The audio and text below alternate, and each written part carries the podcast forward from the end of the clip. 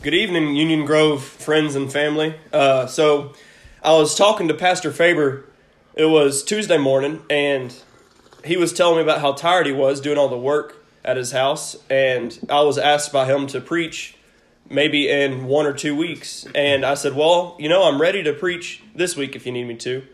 So, we decided that'd be best to give him a break, and we're going to study the book of Ruth uh, this Wednesday and Sunday. It's going to be a two part little mini series on the book of Ruth, and it's Ruth is just four chapters long, so there's there's not much to this. Um, the lesson's not rushed. It's been something that I've had in the back of my mind. And uh, so today with me are Pastor Faber Hey guys, uh, we're here. I'm here. and Larry as well. Hello. Larry's our music minister for anybody that's unaware. Yeah, there are people, Kelton, that listen to this that are not even at Union Grove. So Mm-hmm. I, I'm the pa- senior pastor at Union Grove, and Larry's the music minister. And we're here in our wonderful rec center. I've got a cup of coffee, and we're relaxed. And it's Wednesday afternoon, and it's chilly outside, and the sun's shining, and we're not worried about the virus, and we don't want you to be either. Amen. And, and we're just here to worship the Lord together. And uh, I'm also the youth pastor. Yeah. He, he lets me he lets me uh, give him a break every now and then. All right. Well, why don't you, uh, since you're doing this teaching, Kelton, why don't you open us in a word of prayer? All right. Dear Heavenly Father, thank you for this beautiful weather. And please just be with this lesson, God, and let your wisdom and, and truth be spoken. And God, please just move our hearts to worship you and to move towards you, God. Thank you for the men that are with me in this room and just the blessings that they've been and to me and to the church, God. And God, please just end this pandemic, heal the people, and until then, let us be willing to, to submit to the authority above us, God. Thank you for all that you've done for us. Thank you for your son dying on the cross for our sins. In Jesus' name, amen. Amen. So, Larry, what are you? Uh, what are you gonna? What song are you gonna open with? well, with? I got a song called "Famous One."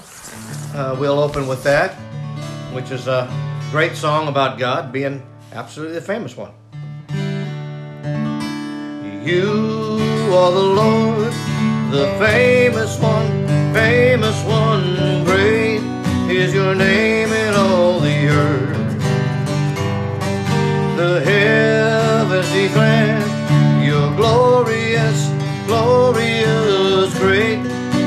fame beyond the earth. And for all you've done and are yet to do, with every breath I'm praising you. Desire of nations and every heart, you alone are God.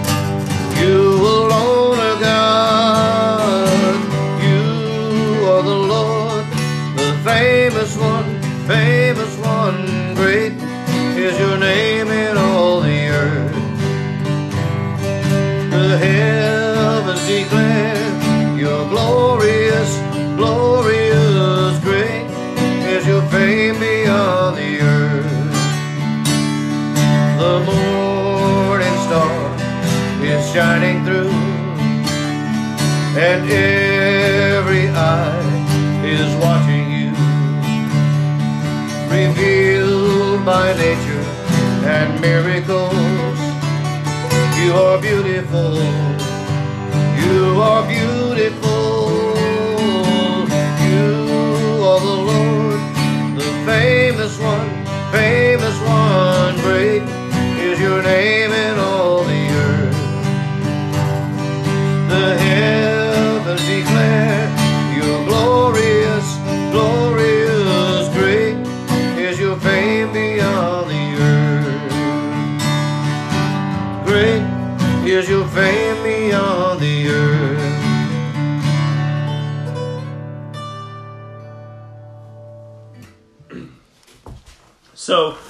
because we're limited to 30 minutes per podcast, I'm going to paraphrase the, the story of Ruth so that uh, we can save on time, similar to how I did in the book when we studied the book of Judges.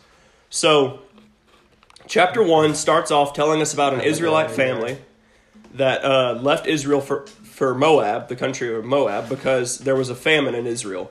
Uh, this man and his wife had two sons, and the sons married Moabite women after their father died. After about 10 years, they uh, when they in, into their uh, living in Moab, the, the two sons died, and all that is left of the family is Naomi, who's the mother-in-law, and the two daughters, the two the two young women that married her sons. And Naomi decided to turn back to Israel because she had no nobody left except for those two uh, daughters-in-laws, daughters-in-law. But they decide they insisted that they go with her back to Israel. And Naomi told them to return to their families and their gods and to get remarried because Naomi couldn't have any more kids.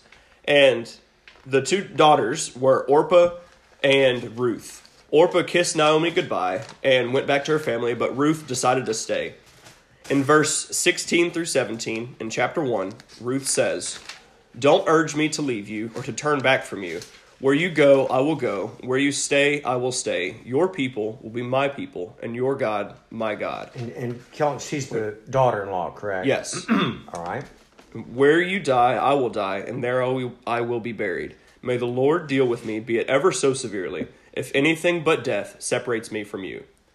Naomi sees that Ruth cannot be convinced otherwise, and then stops urging her to go. And then the two return to Bethlehem as the barley harvest is beginning. Then we go to chapter 2, and it's revealed that Naomi has a relative from her side, from her husband's side, named Boaz. And Ruth goes in, into fields to harvest leftover grain. This was a common practice for Israelites because God commanded them to leave parts of the fields unharvested so that the poor, the needy, the travelers, and foreigners could harvest some. And as it turns out, Ruth was harvesting in Boaz's field. And Boaz asks his workers who she is, and they tell him the whole situation. And he gives her some food, and she eats her fill. And then he tells his harvesters to leave her be and give her some give some stalks for her, or leave some stalks for her. And Ruth returns to Naomi, and it is revealed that she worked in Boaz's field. Naomi excitedly proclaims that Boaz is what's called a kinsman redeemer for their family. I'll explain what that is after the uh, summary. So then, chapter 3 begins with Naomi instructing Ruth on what to do regarding Boaz. Because Boaz was winnowing grain, and Naomi instructed Ruth to dress in her best. This chapter is really interesting. And she dresses in her best, waits for Boaz to lie down, and then she instructs uh, Ruth to lay at his feet and requests for him to cover her with the, with the corner of his garment over her. This was in accordance with Hebrew tradition and showed that she was willing to be redeemed by him, which part of that included being married to him. She was she was showing her submittance to him and requesting his hand in marriage. And so this was not uncommon. It was not uncommon for servants to lay at their master's feet. And Boaz appreciates the gesture and compliments Ruth about her character and says everybody knows how upstanding this woman is.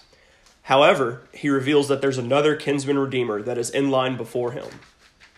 So he sends Ruth home with barley, and Naomi assures her that Boaz will not rest until the issue is settled. Can, can I interrupt you for a second, just Yes, for sir. those who maybe are slow like me? So what you're saying, if I'm getting this right, Kelton, is that um, so Ruth is this daughter-in-law of this Naomi. Her husband's died, and that because she's related to, uh, she has a relative out there, and that the Jews had a system whereby you're you're saying to us that some relative out there had some rights to this daughter-in-law, right? I'm, I'm, I haven't explained what the Oh, kinsman oh, redeemer is I yet, so I'll just explain. Trying Mhm. to figure that out. Go ahead. Sorry. So then in chapter 4, Boaz seeks out the other kinsman redeemer and informs him that he has the right to buy and redeem their deceased relative's land, but is also but he also has to take care of Ruth uh, as uh, as a add-on to purchasing the land, and he has to carry on her late husband's name. And it was the custom then for a kinsman redeemer to have to be required to have children with the woman if she had no children with her previous husband. This was in order that the man's name would be carried on. And the other kinsman redeemer said that he was not willing to endanger his own estate. So, backtrack a little bit. It's kind of interesting how Boaz introduces this to the other kinsman redeemer because he says he goes to the city gate, which is kind of where all the hustle and bustle is, where all the talk of the town and who's who is is at. And so, let's see, in verse one of chapter four, he he finds the guy and he says, "Come here, my friend." Uh, sit down, and so they went over and sat down. Then Boaz took ten of the elders of the town and said, "Sit here," and they did so. And he shows them the offer, and he he says, "Naomi, who's come back from Moab, is selling the piece of land that belonged to our brother Elimelech.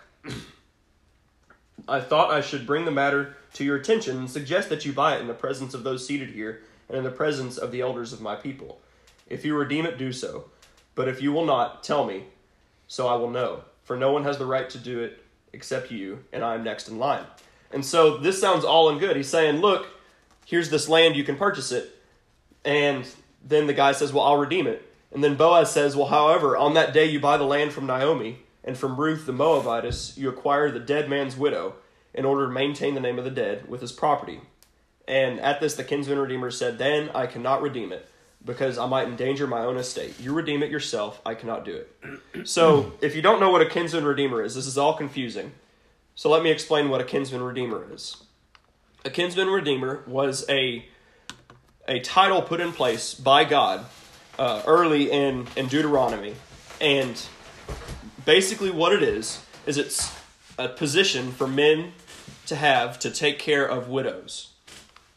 And so what it, what they what the kinsman redeemer does is if a, a woman's husband passes away, then somebody that's next of kin purchases his land, and if he had no children with the widow and she was still young, uh, he marries her and has children with her in order to honor his deceased relative and to carry on his name. So this the the the first kinsman redeemer in line, we don't know his name, says he was not willing to endanger his own estate, which likely means he didn't want his children to have to share their inheritance. And then they finalize the deal, and Boaz ends up being able to redeem the the whole thing to purchase the land from Naomi and then marry Ruth. And they end up having a child together and become great grandparents to King David. And more importantly, they become ancestors to Jesus. So at first glance, we read Ruth and it's it seems like such a, a love story and such a, a, cute little fairy tale of like, oh man, they they ended uh, living happily ever after and everything. That's kind of how the book of Ruth ends. I mean, it says they're saying praises to to Ruth and uh, excitedly proclaiming, you know, that she's she's had a kid and all this, and uh, that's really kind of how it ends. However, it's it's way more than just a, a fairy tale. It, this is a an account of how a real woman lived and how a real man lived, and this is this is the story, and we can find Christ in this account. So what's interesting in Ruth is the kinsman redeemer title is mentioned here most than any other place in the Bible, and we get to look into Hebrew culture. Now, this was a as I said before, this was a position that was put in place by God to to redeem family members that had no way of redeeming themselves, especially widows at the time. Where I mean, women were a lot of times not necessarily second class citizens, but they were almost property in a sense sometimes. And so God tended to put things like this in practice, in practice so that this that they wouldn't be rejected or forgotten. And so, what's really interesting about this kinsman redeemer thing is we can compare this position to Christ. So, first off, there are three main qualifications that someone had to be, uh, they, they had to have in order to be a kinsman redeemer. So, first off, they had to be a relative. Usually, it would be a brother, but however, in this case, both brother, brothers passed away, so it had to be the next of kin. then, Next qualification is they had to be willing to actually uh, marry the woman that was uh, in question, or if there was no woman, to actually be willing to purchase the land. And then finally, they had to be financially able to support the widow and and purchase or yeah, so financially able to support the widow and just financially able to to purchase the land as well. So, uh, how does this relate to Jesus? You might be asking. Well, the key verse in Scripture today is, Oh, I mean, other than the entire book of Ruth, the key verse is Matthew 20, 28.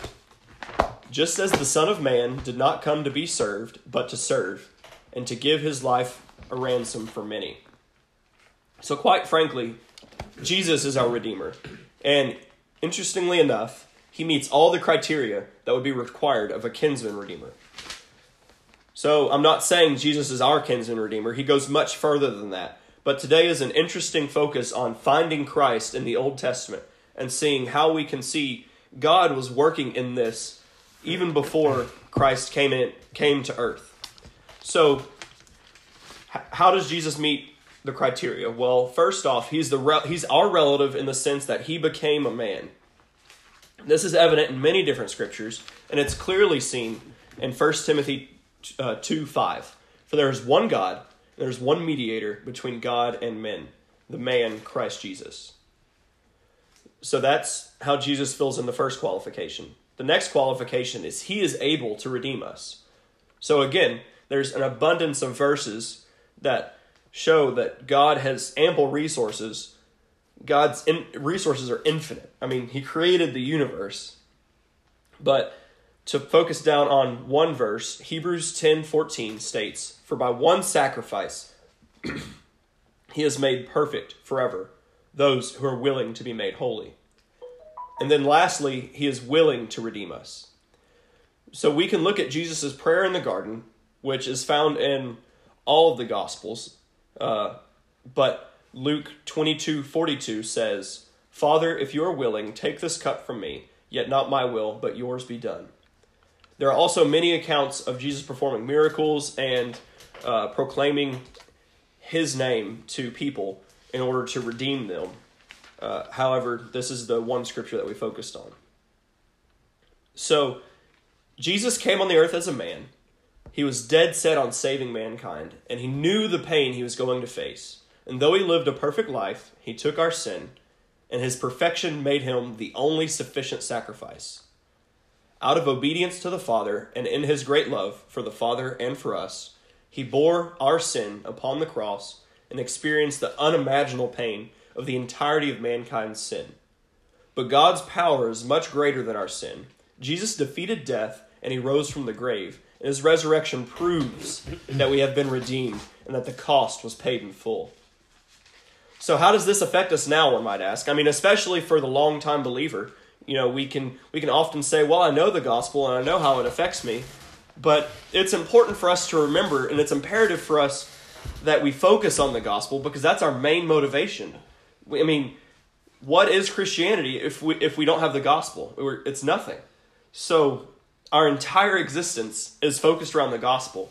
And so it's important for even the long time believer because this is the encouragement that gets us through the hard times. And so, especially in uncertain times, we need to remember. So, church, please remember that your debt has been paid. Nothing on this earth can harm us. For the one that we should fear is the same one that redeemed us. No sickness is greater than our God. Rest easy, because you have a Redeemer that is willing, that has willingly died on the cross for you. And a verse that I love, and it's it's a super basic verse, but it's such a rich and deep verse, is John 3:16. And it's proof that Jesus died on the cross for us individually. If we look at the verse, which is, For God so loved the world that he sent his one and only Son, that whoever believes in him shall not perish, but have eternal life. So that's a verse that we all should know by heart, or most of us know the most of it by heart. But what's interesting is it says in the second sentence of the verse that whoever believes in him. So this word whoever is key because it, it implies that even if it was just one person that believed, uh, Jesus would have still been willing. Whoever believes, so even if it was just you, listener, that believed in Christ, he would have still done it. That's how rich God's hmm. love is for us. That's how willing he is to redeem us. So, this redemption process isn't just um, it's not just Jesus redeeming us and things are all fine and fine and dandy, however, because there's a response that's required from redemption, and not only should we believe in it, but we should also be baptized as a demonstration of our faith to those around us. We should also repent as a product of the indwelling of the Holy Spirit, and then we should spread the gospel in obedience to his last commandment to the disciples, which is also known as the Great Commission. So today is more of a focus on Jesus in the book of Ruth. And Sunday, this this obedience that I just mentioned will be discussed in further detail because we're going to focus on Ruth on Sunday and and Ruth's character. So I, I recommend that uh, we all read through the book of Ruth. It's only four chapters. You can read a chapter a day, and I mean you'll have it by Sunday. And it's just such a rich book because it shows the great love between Ruth and Naomi, and then eventually Ruth and Boaz as well. And Boaz was such an interesting character because of how righteous he was. You can just see it in this book. And the same goes for Naomi and Ruth. These people are just upstanding people that are devout followers of God. And so, uh, do you two guys have anything to add? Do y'all have. I, I do. I, I, I think I want to come maybe down a little bit. Your theology is great, but just talk about the human thing here. And I'm thinking of some things that popped in my mind. One, Larry and Kelton, is that, you know, I see something in Boaz that I love. I, I see this guy that's generous. He's got these fields. He leaves this stuff behind for widow women. And it's just a call to me as a as a man and, and in the church to, you know, we're, we're going to be called to look after folks. And, and this goes for everyone in our church. If you've got extra things that you don't need, instead of like maybe going and renting a, I was thinking of how much money people waste on renting a storage mm-hmm, facility. Mm-hmm. Instead of storing things, why don't you find people that need what you have? Mm-hmm. Uh, right. And I'm faced with that today. I've got three desks over in my shop because we've been moving furniture and I'm closing my law office. Figuring out who can I give this stuff to to bless them instead of how do I hang on to this precious thing. So that that's something in Boaz I see that I really love, and I see him. Obviously, he's uh, I don't know the word. He's attracted to Ruth. Yeah, But, we he- can. but he's not offensive at all. Mm-hmm. and, and I just kind of like the way he tells her, "Look, I know you could have gone and chased any young guy." Th- There's a certain, I don't know, a sweetness about Let's it. uh, Yeah, let's yeah. let's read some. No, let's okay, let, I was let, gonna ask our comments. Yeah, I, I find a thing here that I noticed about Naomi and Ruth. If you're talking about those two, because back in those days, you got to realize in those days, it, being a widow was very tough.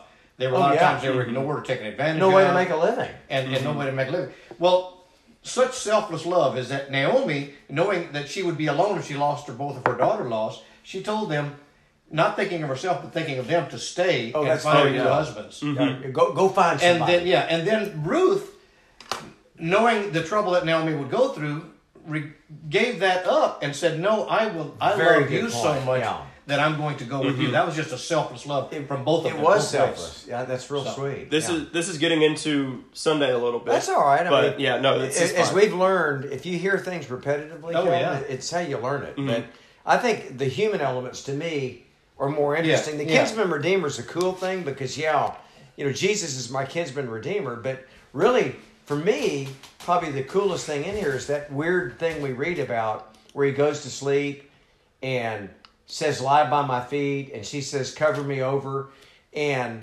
really in getting into that and i know kelton you will uh, it's, it's a beautiful thing when we realize that we have the lord's covering and we as believers are promised his covering and, and i'm comforted by that in these times. I have prayed for the covering over my con- our congregation uh, with the coronavirus. Lord cover us with your protection. Yeah, yeah. because we can't we can do all the stuff right and wear all the masks and wear all the gloves and still catch it. Absolutely, yes. because we're all reading about that on the internet. This is happening to people.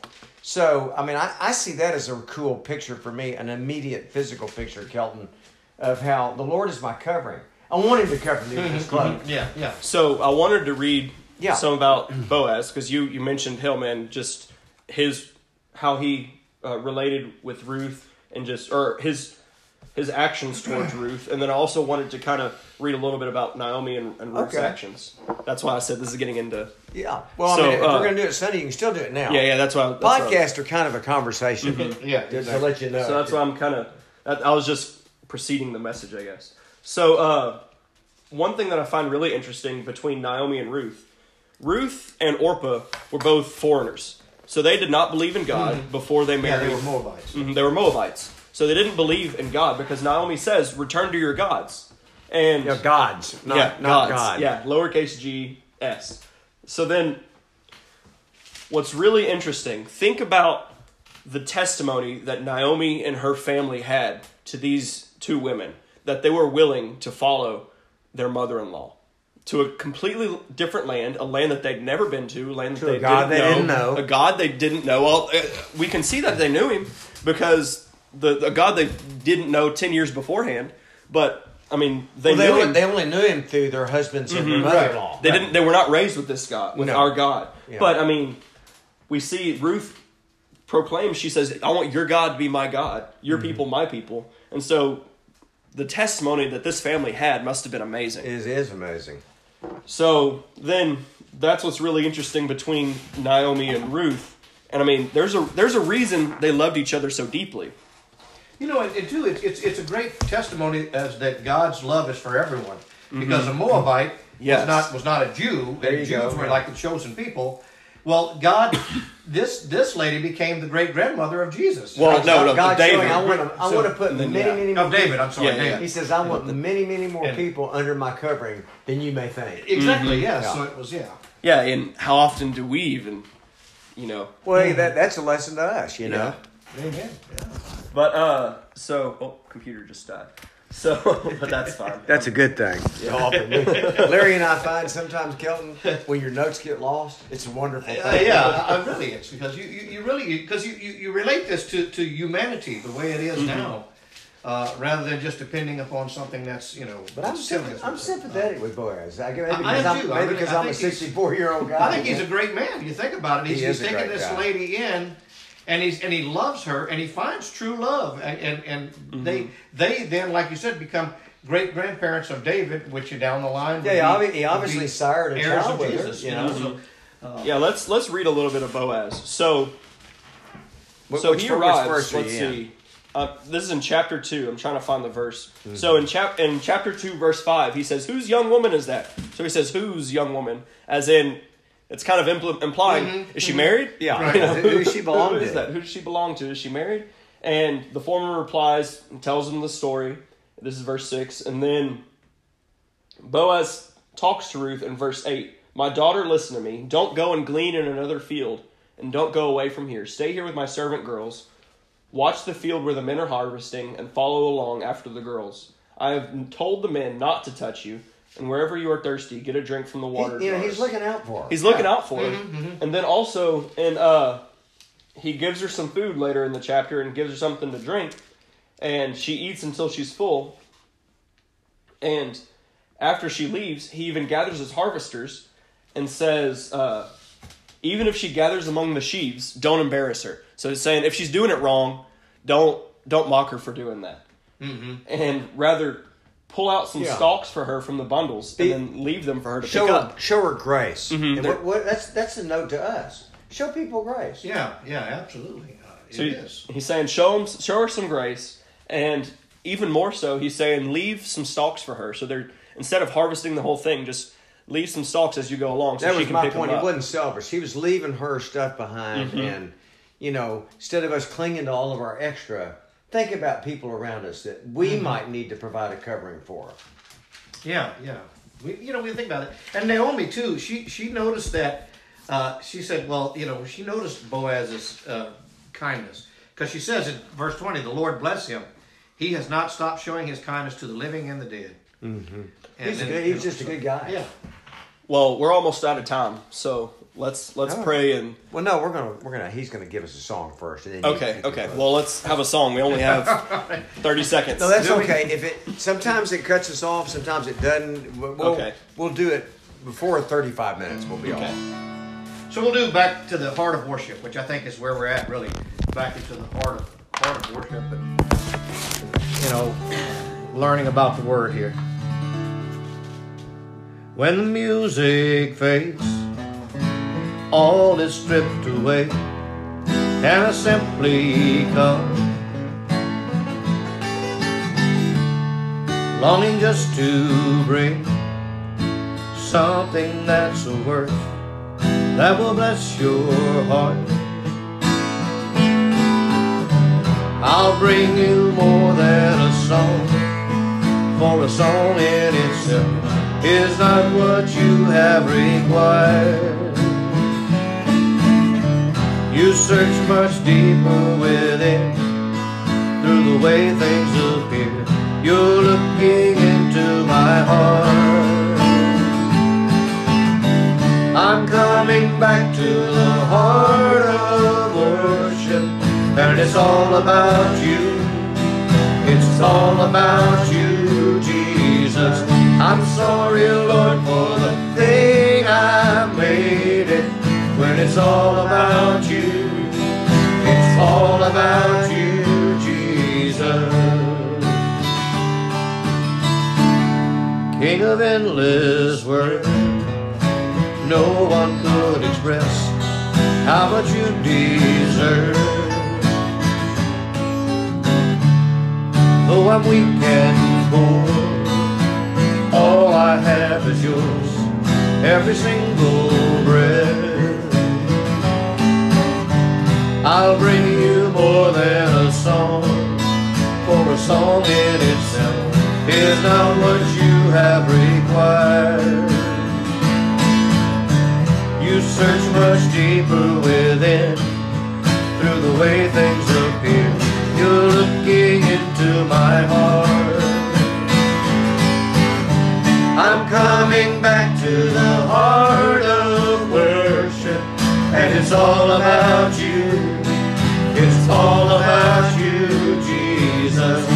Sorry, Lord, for the thing I made it when it's all about you. It's all about you, Jesus. I'm coming back to the heart of worship, and it's all about you. It's all about you, Jesus. I'm sorry,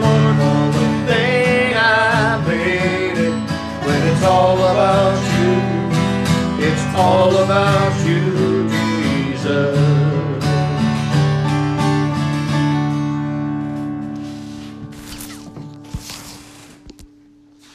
Larry, you want to close us in prayer?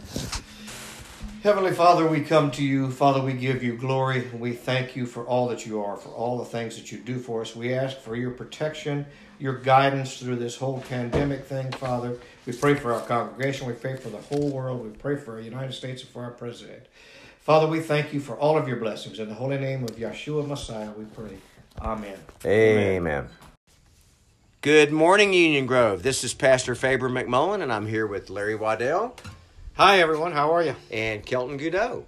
Hey guys, how are y'all? For those who don't know, Kelton is our youth pastor, and Larry is our uh, music minister.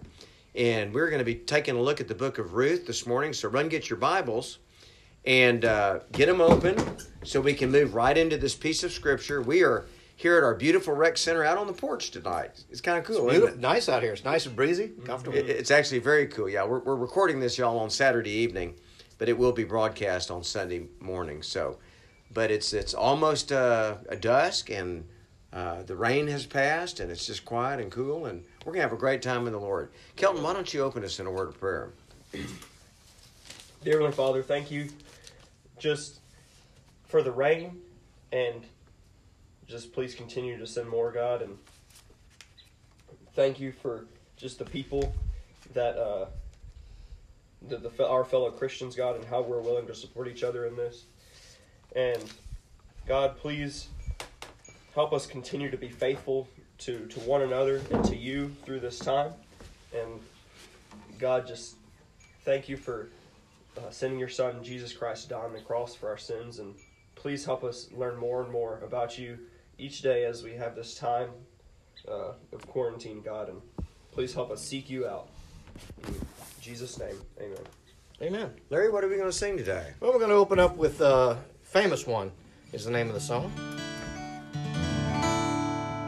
You are the Lord, the famous one, famous one. Great is your name in all the earth. The heavens declare your glorious, glorious. Great is your fame beyond the earth. And for all you've done and are yet to do. Oh, every breath I'm praising you. Desire nations and every heart. You alone are God.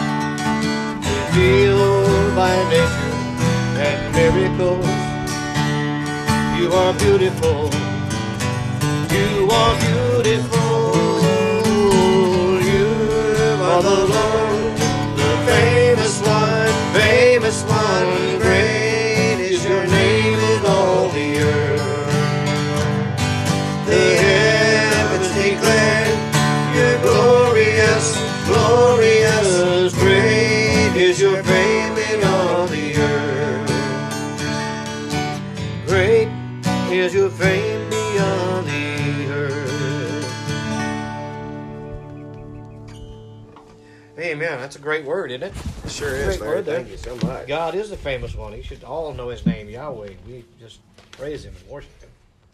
You want to lead us in another one? we Yeah, we can do uh, we can do one more. We'll do the heart of worship, and then we'll get into the word with you guys. I know Kelton's got a good word for us. Sitting over there chopping at the bits.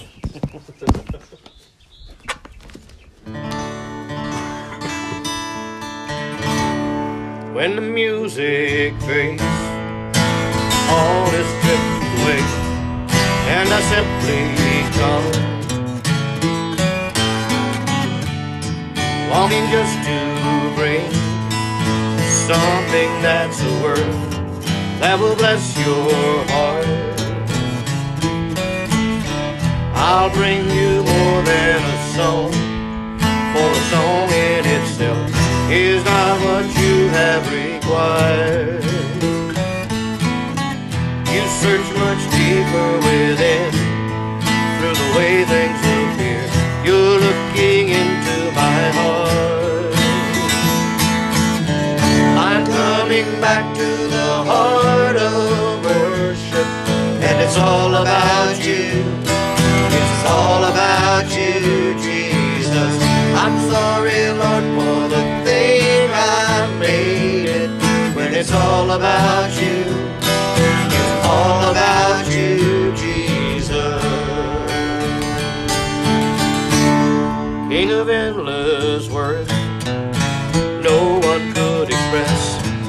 much you deserve.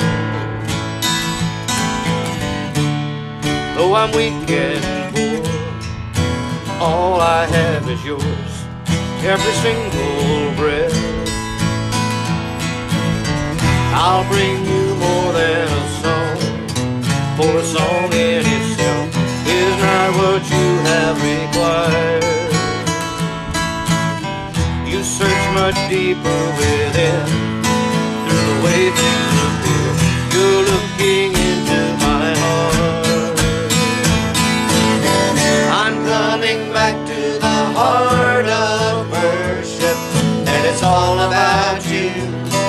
It's all about you, Jesus. I'm sorry, Lord, for the thing I made it's all about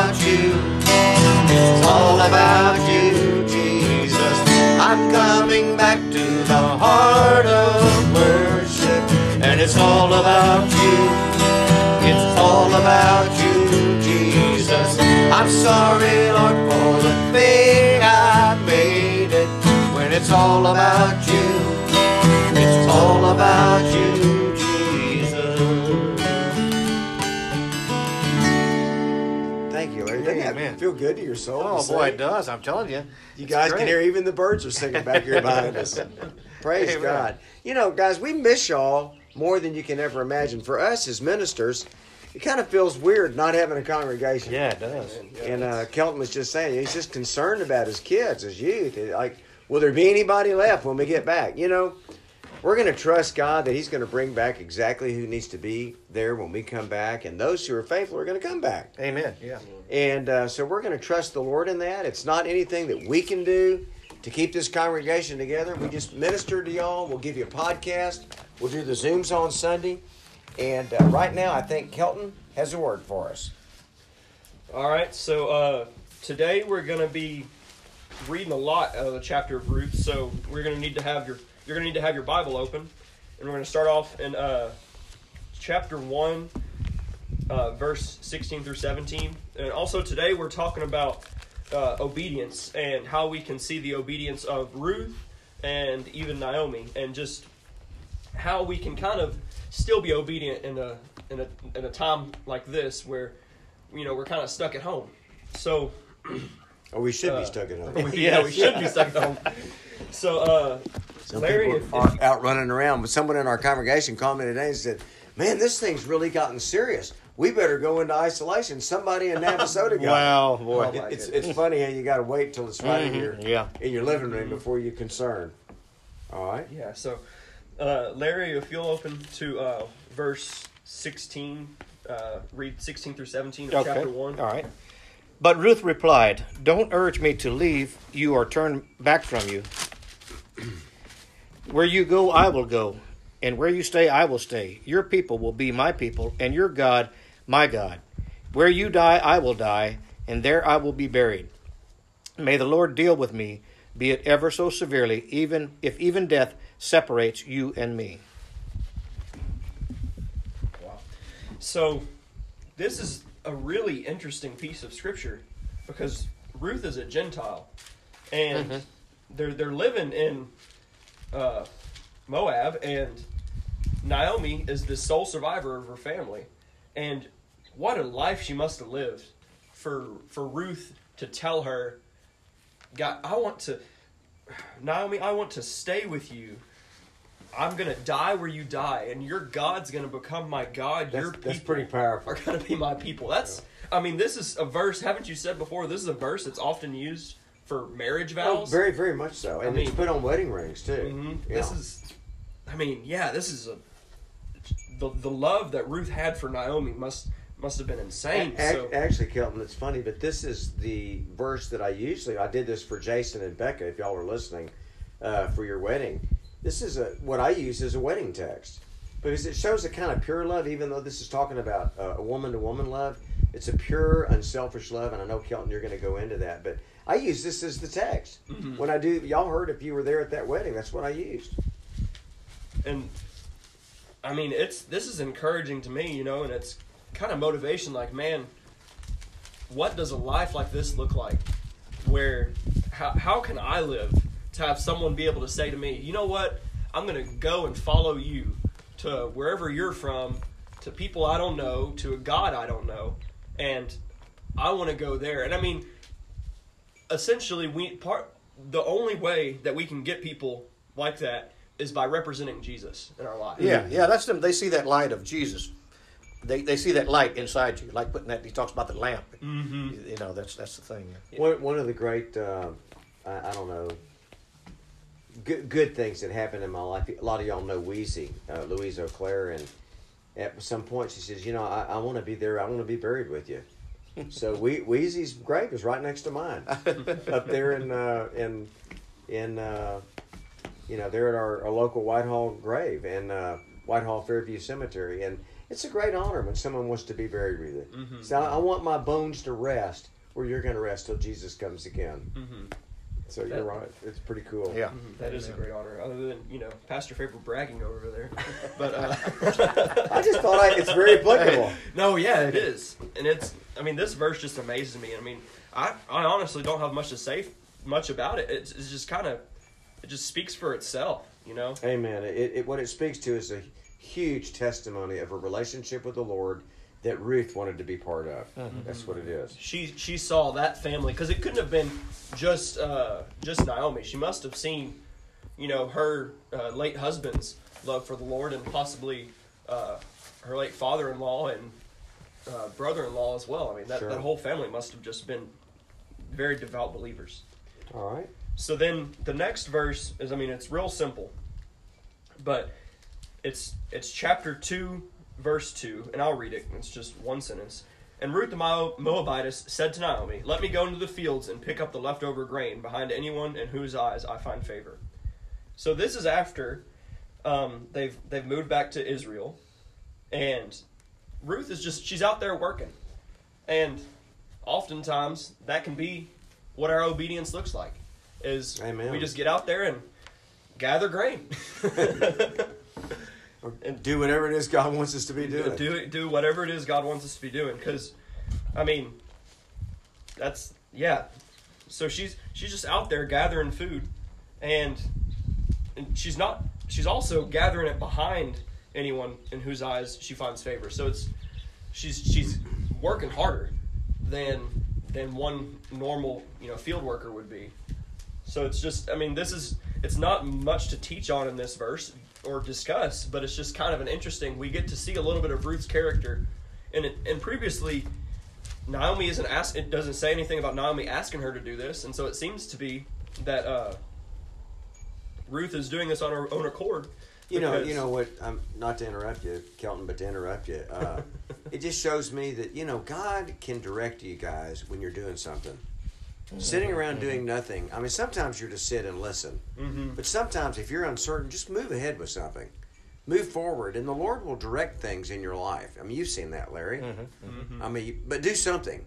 I, Yeah. I always tell my kids, you know, uh, that uh, God, uh, that you can't steer a boat that's not moving. Mhm. So if you start moving, then then the Lord can steer you in some direction. Mm-hmm. we're gonna And Ruth's working. You know, she's We're doing gonna- something. We're going to talk about that even more deeply later, and I'm excited for that. But right now, I mean, yeah, how many times in our lives have we had great things uh, come come out of our lives, and it wasn't this huge call from God. It was just us being obedient to the next thing. Mm-hmm. I mean, for example, me coming to Union Grove, I felt called, but it wasn't God. You know, He didn't have some divine revelation, the sky opening up, and God saying, "I want you there." It was just like all the other doors in my life have been slammed in my face, and here's the only one that's open. It's kind of interesting. But, but but you also told me that you said you really I felt called. I did. I did feel called. It's kind of like feel a, called. a itch that you need to scratch. You Mhm. know, it's unfinished business till. Mm-hmm. And and Kelton dodged me for about a month. I kept trying to get a hold of him, and at least I don't remember that part. Seemed like you were. I, I said, "What's going on, man? I just don't feel qualified." That's what he told me. He said, "I don't care if you're qualified. I want to know are you called or not." I don't remember that part, but Pastor Faber's got a good memory, so I'll trust Pastor that. Faber doesn't, but that's okay. Should be the other way around. yeah. You're younger. You should- So uh, the next verse is going to be 2, 11 through 12. Uh, Pastor Faber, if you'll read that, please. Boaz replied, "I've been told all about." Is that what you're talking about? Yes. Boaz replied, I've been told all, he's talking to Ruth, what you have done for your mother in law since the death of your husband. How you left your father and mother, your homeland, and came to live with a people you did not know before. May the Lord repay you for what you have done. May you be richly rewarded by the Lord, the God of Israel, under whose wings you have come to take refuge. So, a little context to this verse again. Uh, turns out the field that she was working in was Boaz's field, and the workers knew who she was. I don't know if she was talking to them or, or what ha- what happened, but uh, the workers knew the whole story of why Ruth was there. And Boaz goes and he goes in the field and he says, "Whose young woman is that?" Because he didn't recognize her. He wasn't. She wasn't uh, one of his his servants, and they fill Boaz in on all the details, and he approaches her and, tells her this. So I would like to say a really interesting comparison between that verse and Matthew 19, uh, 28 through 30, which I'll read. Jesus said to them, I tell you the truth, at the renewal of all things, when the Son of Man sits on his glorious throne, you who have followed me will also sit on twelve thrones. And Jesus is talking to the disciples here, judging the twelve tribes of Israel. And this is where it's really interesting. And everyone who has left houses, or brothers, or sisters, or father, or mother, or children, or fields for my sake will receive a hundred times as much, and will inherit eternal life. But many who are first will be last, and many who are last will be first. So I want to compare that again to verse 11, where Boaz replies, I have been told all about what you have done for your mother in law since the death of your husband, and how you left your father and your mother and your homeland and came to live with a people you did not know before. And then he says, May the Lord repay you for what you have done. And so this directly correlates to what Jesus says mm-hmm. in verse 29 of Matthew 19 29. And and everyone who has left houses or brothers or sisters or father or mother or children or fields for my sake will receive a hundred times as much and will inherit eternal life.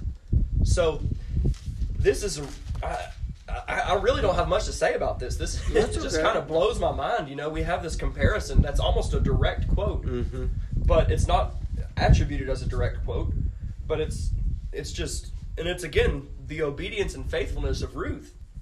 She's she left all that she had, you know, to follow her her widow uh, mother-in-law who could not offer she really could not offer anything to Ruth. And do y'all, do y'all have anything to say on that? No, I, th- I think it's, you know, I reserve what I got to say. Okay. Uh, and then the next thing will be uh, chapter 3, and we're each going to read uh, six verses because there's 18 verses in it. So, Larry, you'll, you'll read 1 through 6. All right. Pastor Faber, you'll read uh, 7 through. Uh, can't do math right Do now. 12. Yeah, okay. and then I'll read 13 through 18. All right. So here we go.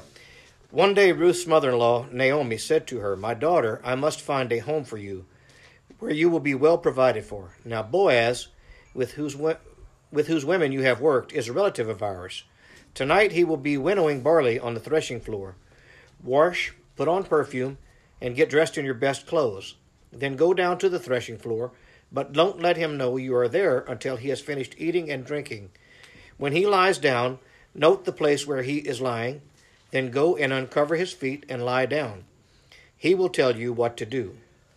I will do whatever you say, Ruth answered. So she went down to the threshing floor and did everything her mother in law told her to do. And when Boaz had finished eating and drinking and was in good spirits, he went over to lie down at the far end of the grain pile. Ruth approached quiet, quietly, uncovered his feet, and lay down. In the middle of the night, something startled the man, and he turned, and there was a woman lying at his feet. Be unusual. who, who are you? he asked. I am your servant Ruth, she said. Spread the corner of your garment over me, since you are a guardian redeemer of our family. The Lord bless you, my, my daughter, he replied. This kindness is greater than that which you showed earlier. You have not run after younger men, whether rich or poor, and now, my daughter, don't be afraid. I will do for you all you ask. All the people of my town know that you are a woman of noble character. Although it is true that I am a guardian redeemer of our family, there is another who is more closely related than I. Stay here for the night, and in the morning, if he wants to redeem, good, let him redeem. But if he is not willing, as surely as the Lord lives, I will do it. Lie here until morning. So she lay at his feet until morning, but got up before anyone could be recognized, and he said, Don't let it be known that a woman came to the threshing floor. He also said, Bring me the shawl you are wearing, and hold it out. When she did so, he poured into it six measures of barley, and put it on her. Then he went back to town. When Ruth came to her mother in law, Naomi asked, How did it go, my daughter? Then she told her everything Boaz had done for her, and added, He gave me these six measures of barley, saying, Don't go back to your mother in law empty handed. And Naomi said, Wait, my daughter, until you find out what happens, for the matter or for the man will not rest until the matter is settled today. It's So- in- intriguing. Yeah, this is a really, I mean, kind of weird It is kinda weird. on. Yeah, it makes you wonder what is what's the thing that's going to be settled. What there's yeah, what, what, what are they doing under the cover? you know? yeah, Well, yeah.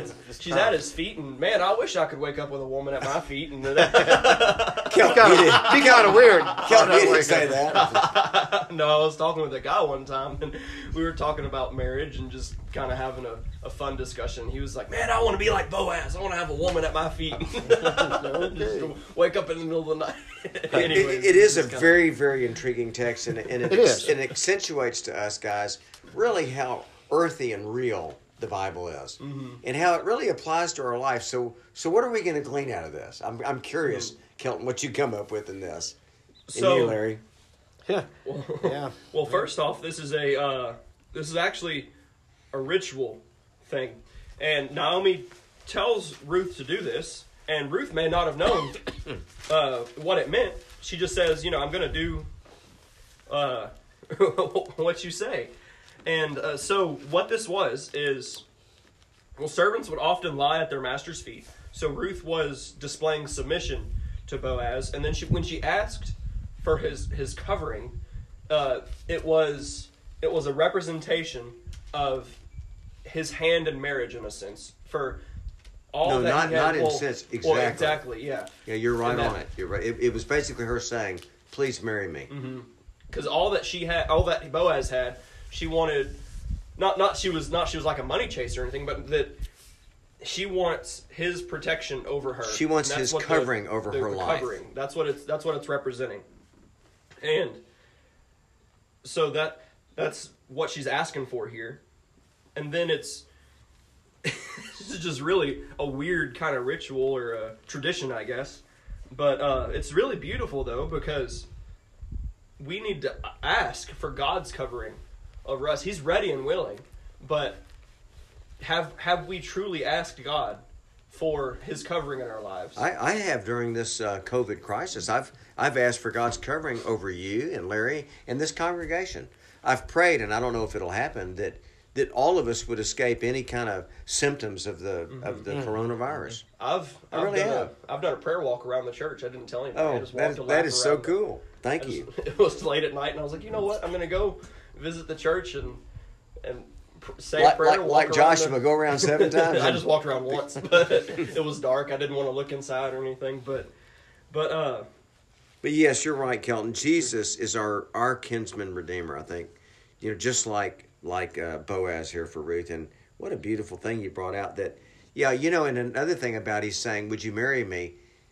Aren't we the bride of Christ We as are. the church? Well, sure, yeah, we are. That's what he calls us. And it's really, it's not. You talked about her being like she's not a money chaser, but and it's not about that. It's about she. She was a. You got to remember in these times, a woman, especially a woman that was widowed, had was nothing, had nothing, mm-hmm. and and and she she knew that she needed to take care of her life and to take care of Naomi's life, and to be able to do that, she had to have a redeemer as in Christ, as we need Christ every day to take care of us. Um, you know, we, we go out in the world and we think we can make a living, we do all that, but we need Christ to cover us, Mm-hmm. and, and that's what she was doing. It's it's just really a it's a wonderful uh, metaphor, I think, for us needing Christ. And I think on a human level, it's real sweet when Boaz actually gives her the barley and says, "This is for your mother-in-law." Mm-hmm. So he's saying, not only am I going to take care of you, I'm taking care of your mother-in-law. Well, and you know, you think about it, at, at, at his that shows his character too, because here's this woman laying at his feet, and he didn't take advantage of her. No, no, not at all. She he said you you rest here, And the text is clear about it. And he that. made sure he said don't even tell anyone that 'Cause it- a woman came here. right, and it you know, don't even- she so- laid at his feet until morning, right. Yeah. and uh, Didn't lay in his arms; she laid at his feet. laid at his feet, and the the whole uh, don't tell anybody a woman was here. Not because it wasn't because he was uh, scared of his own. Uh, Yeah, he was watching out for her He was watching out for her. And, Yeah, amen. And saying, you know, like this doesn't need to get out because people are gonna, you know, we know the Yeah, truth. people ruin They're going to think the people bad of you. Think Yeah. the bad of you, you know. And uh, you you mentioned how widows were kind of, you know, they didn't really have much. Well, I'd like to go back to Matthew 19, uh, 30, where it says, uh, "And many who are last will be first, and Yeah. many who are first will be last." That's exactly what happened to Ruth here. she's obedient. Amen. And she was the last. I mean, she had nothing. She was a servant of the servants. moved The to Gentile. a- she was a Gentile servant of the servants. I mean, she was harvesting grain behind Exactly. The She was getting what was left over. She was a, a just, widow. just- she's getting left over with Yeah. the rich people just left behind. Uh, the uh, cor- corners of the field, you know. and she was a widow in a foreign land. So this woman had nothing. And Hey, another thing cool about this is, you know, I think in the Levitical law they were commanded not to take the corners of their field, Mm-hmm. to leave them for people. Right, yeah, yeah. And it's a reminder to us our generosity. You know, if you got a stuff in storage, like I, I we were talking the other day, you know, paying money to store things, maybe it's time to pull some of that stuff out and give it to somebody who can use it. Yeah. Mm-hmm. Instead of paying money to store stuff you're never going to use. And and Boaz let wasn't worried about the surplus. Wasn't Right. worried about the extra stuff. and he, he said, "Take it." Take it.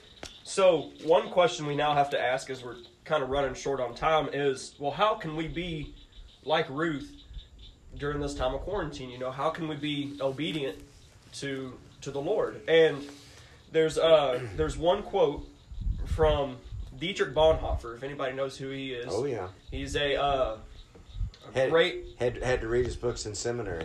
he's a great Christian that uh, lived during World War II and eventually ended up being killed by the Nazis. But uh, they hunted him down and Days before. days before the war. Days was before ended. the war was over, They were Hitler said, "Go find Bonhoeffer and kill him." I mean, with nothing to gain from it. Right. Just hated his guts. But so this quote from Bonhoeffer is: "Those who obey believe, and those who believe obey." Amen. And it's so important that neither of those are separated, that they, they're not separate from each other, because if you say those who obey believe, then you become this legalistic Christian who does who misses the point. And then if you say only and you say those who believe obey, then you kind of have this doctrine of cheap grace in a sense. But when you put them together, you have this whole just Integrated. integrated beauty of the Christian life. And so the, the message in that is uh, Dietrich Bonhoeffer writes in his book, uh, oh, I forgot the name. I blanked. Cost of the cost of discipleship. discipleship. Thank That's you. okay. Running low on sleep today. That's all right. Uh, he says, God, I blanked, lost my train of thought. Those who obey believe, and those who believe obey. So he's talking to Christians, and he says, if you kind of say to yourself, man, I don't have the faith I used to, or I just don't feel, you know, God's talking to me like He used to, or I don't have the fire like I used to. He says, well, maybe it's because you're doing something wrong. You're not obeying. Your belief, if your belief is lowered, then that's because you're not obeying. And if your obeying is lowered, that's because you're not believing. Mm-hmm. And the two are so intertwined they are intertwined. that when you decrease one, the other decreases as well. And so, how can we obey during this time of the coronavirus? Well, I mean, it's so important that we read our, our Bible. That's God's word to us. And there's a quote from a Christian song that says, You can't tell me God's silent when your Bible is closed. Amen. Guys, we need to dig into the word so that we can gain the nourishment that God has And, for us. and I will say this and admit it: it's been easy for me to neglect reading my Bible. I've been is. I've been so busy with tasks since we had uh, Raymond. Raymond, you're listening to this this morning. uh, here that I've neglected. I mean, that guy be up at dawn out there with the weed eater, and I'm thinking I mm-hmm. got to get up and go. Instead, I should have said, you know, I need to spend time with Yeah, the it's, I always take the time. I, I have a cup of coffee, and that's my time to sit down. And I, I have a app on my phone that tells me it's a daily encouraging Say, Lord, Bible speak to me today. And I, I pray over it with the Bible, and I read that verse, and it's just amazing the things that I glean out of that mm-hmm. at that time. I mean, God just speaks to you. I, it's different with everybody. Everybody has, everybody has a different time, but you know that's my time. And Well, I'm going to do better now. Raymond's gone. He left this morning, and so all I have is my congregation and the Word and a few little details to wrap up. Mm-hmm. Well, what ends up happening to Ruth before we close? So Ruth ends up getting married to Boaz, and she has a kid. And what's really, really amazing about this story is this child becomes the. Let me see. It's the great. It's the great. Is the is is it the great grandfather or the grandfather of, Of David? King, of David. Well, Naomi Anyways, took the child. It says, uh, in her arms, cared for him, and Naomi. See, Naomi has a son. They named him Obed. He was the father, father of of Jesse. So the yes, father he's of the David. father. I mean, he's the he's, So the, he's the grandfather grandfather then of David, David. yes. Yeah. and she's the great grandmother of David, who's possibly, probably, the greatest king ever in Israel. No, he was He the was greatest the greatest king. I mean, and and even more important than that, she becomes uh, part of the ancestry, part of the genealogy of Jesus, Yeah, and isn't she's a? Gentile. God, God showed us that He wanted to include us all. That's Amen. showed. That's right. Amen. Exactly. So this is just Thank you so much. really Kevin. awesome, and so That's a, that's a great story. It really is. You know, it, it really it really reminds you even back then because when uh, those the, the people from where she came from were not accepted by the Jewish people. They thought "Me- these are the people that are chosen, and God's not. You know, we're God's not- favored. They're, you're God's not. not interested and in me. Yeah, but God used, and that shows you that God can use anyone, any any race, any any sex, any religion, any whatever, whatever you are. God can use you. Well, now, not any religion, but you know, no, I'm saying, yeah, I'm, you when know, you come to faith, you come from any Absolutely. background. That's right. What's, Yeah. what's really interesting on a, on a side note, when sa- when we say any religion, God is sending Muslims dreams about Jesus right now. sure. And I mean, this is happening to many different Muslims. So that's an interesting tangent. He is even So- using people of different religions. Yeah, you can. You could come He from is. any I mean, background and be Any be a background. Christian. Yes, absolutely. So God's waiting and willing. With the arms- message the message today summed up in one sentence is, guys, we need to obey God. We need to believe Him, and we're going to be richly rewarded. This isn't some Amen. prosperity gospel. And we're going to get through this COVID thing. we're, we're going to get Yes, through We're going to get through it with the power of God and, in every life in this congregation. Amen, guys? Amen. Amen. Amen. Well, let's go to the Lord So- in prayer, and uh, and we just love you guys, and we miss you, and we're praying for you. So, Kelton, why don't you close us? All right, I'll close this. God, thank you for just this message and for the book of Ruth, and God, for revealing yourself just throughout all of Scripture, God. And please move in our hearts, and God, let us desire your word and soften our hearts and our minds so that we can have what it is that you have to say. To, to We can hear what it is you have to say for us, God.